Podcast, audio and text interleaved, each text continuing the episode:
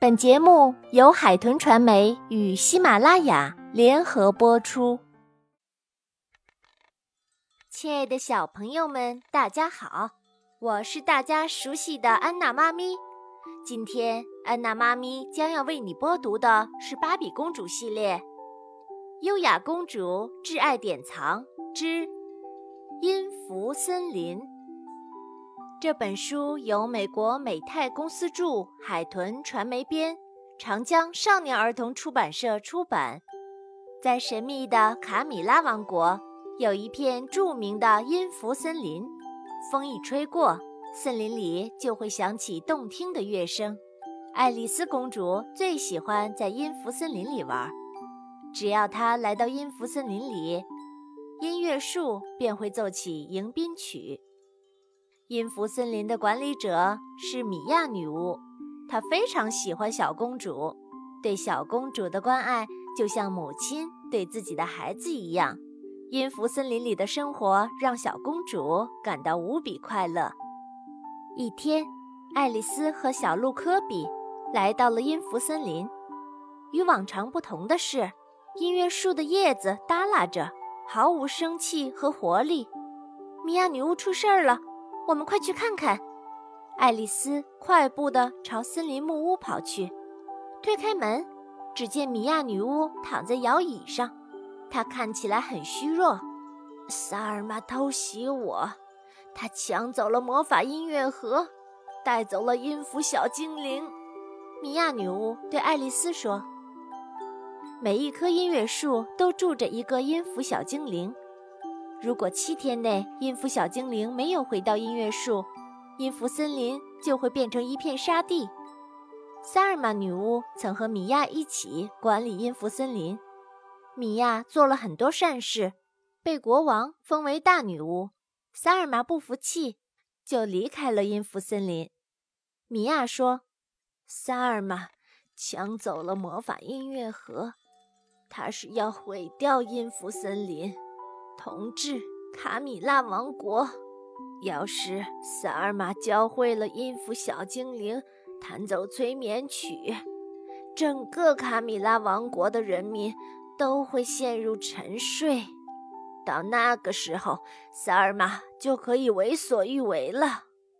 米娅女巫交给爱丽丝一支魔笛，说：“如果萨尔玛毁掉魔法音乐盒，你就吹响魔笛。”把音符小精灵带回音符森林。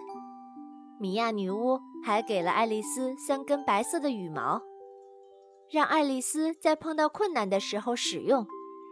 时间紧迫，爱丽丝和科比马上启程，前往萨尔玛所在的迷雾森林。在河边，他们遇到了两个落水的小矮人。爱丽丝拿出一根白色的羽毛。羽毛变成了一条小船，小矮人得救了。公主，谢谢你。我叫提姆，我能闻到百里之外的气味。红鼻子的小矮人指着另一个小矮人说：“他是艾尔德，能听到百里之外的声音。”两个小矮人请求爱丽丝带他们一起前行，爱丽丝答应了。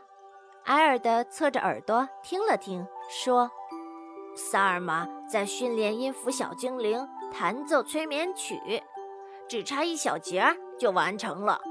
我们必须抓紧时间。”爱丽丝对着一根羽毛吹了一下，羽毛变成了一张飞毯，飞毯载着他们来到了迷雾森林。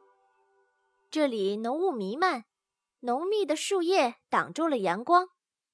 可埃尔德听不到萨尔玛的声音，也听不到音符小精灵弹奏的乐声。这时候，一阵风吹来，提姆吸了吸鼻子，对爱丽丝说：“我闻到风中有迷迭香的香味，会不会是萨尔玛？”萨尔玛最喜欢迷迭香，爱丽丝兴奋地说：“顺着风吹来的方向，我们一定能够找到它。”爱丽丝和朋友们在迷雾森林里穿行，迷迭香的香味儿越来越浓。远远的，爱丽丝看到了建在大树上的房子，那一定是萨尔玛的住处了。爱丽丝和朋友们在大树旁边等待着拿回魔法音乐盒的最佳时机。迷雾森林里越来越幽暗，萨尔玛还在训练音符小精灵弹奏催眠曲。只听他愤怒地吼道：“你们这群笨蛋，这么简单的曲子练了三天都学不会！”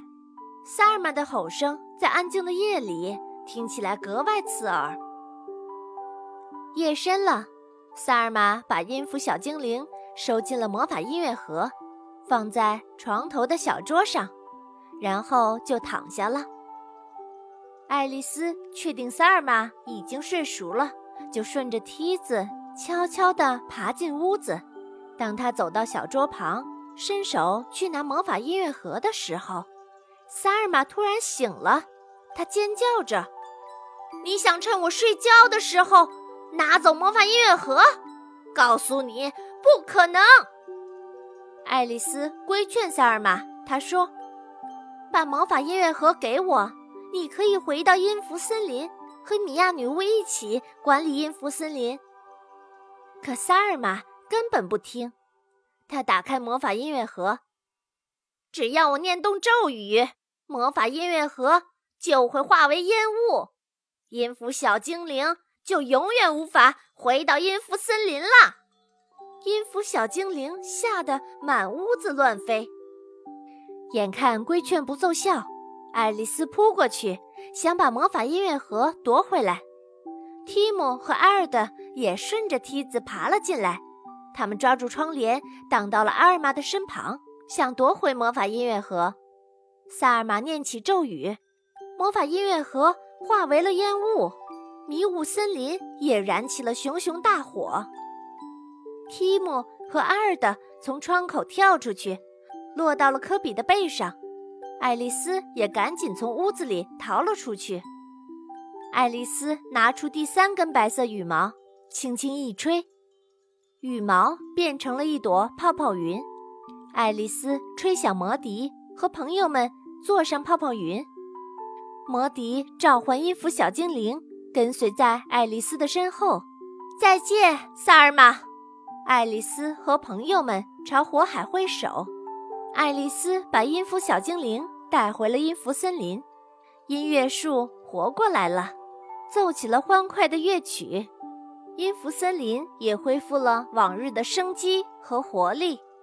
好了，亲爱的小朋友们，今天的故事就为你讲到这儿。如果你想要安娜妈咪的亲笔签名照，那么就请你赶快添加安娜妈咪早教公益播读的微信公众账号，去看看如何获得安娜妈咪的亲笔签名照吧。而且你还有机会获得价值三百九十八元的。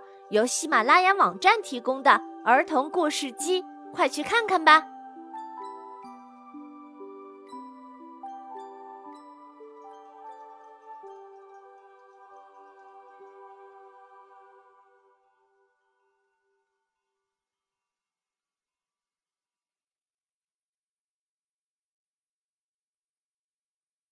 本节目由安娜妈咪教育公益电台出品。感谢您的收听。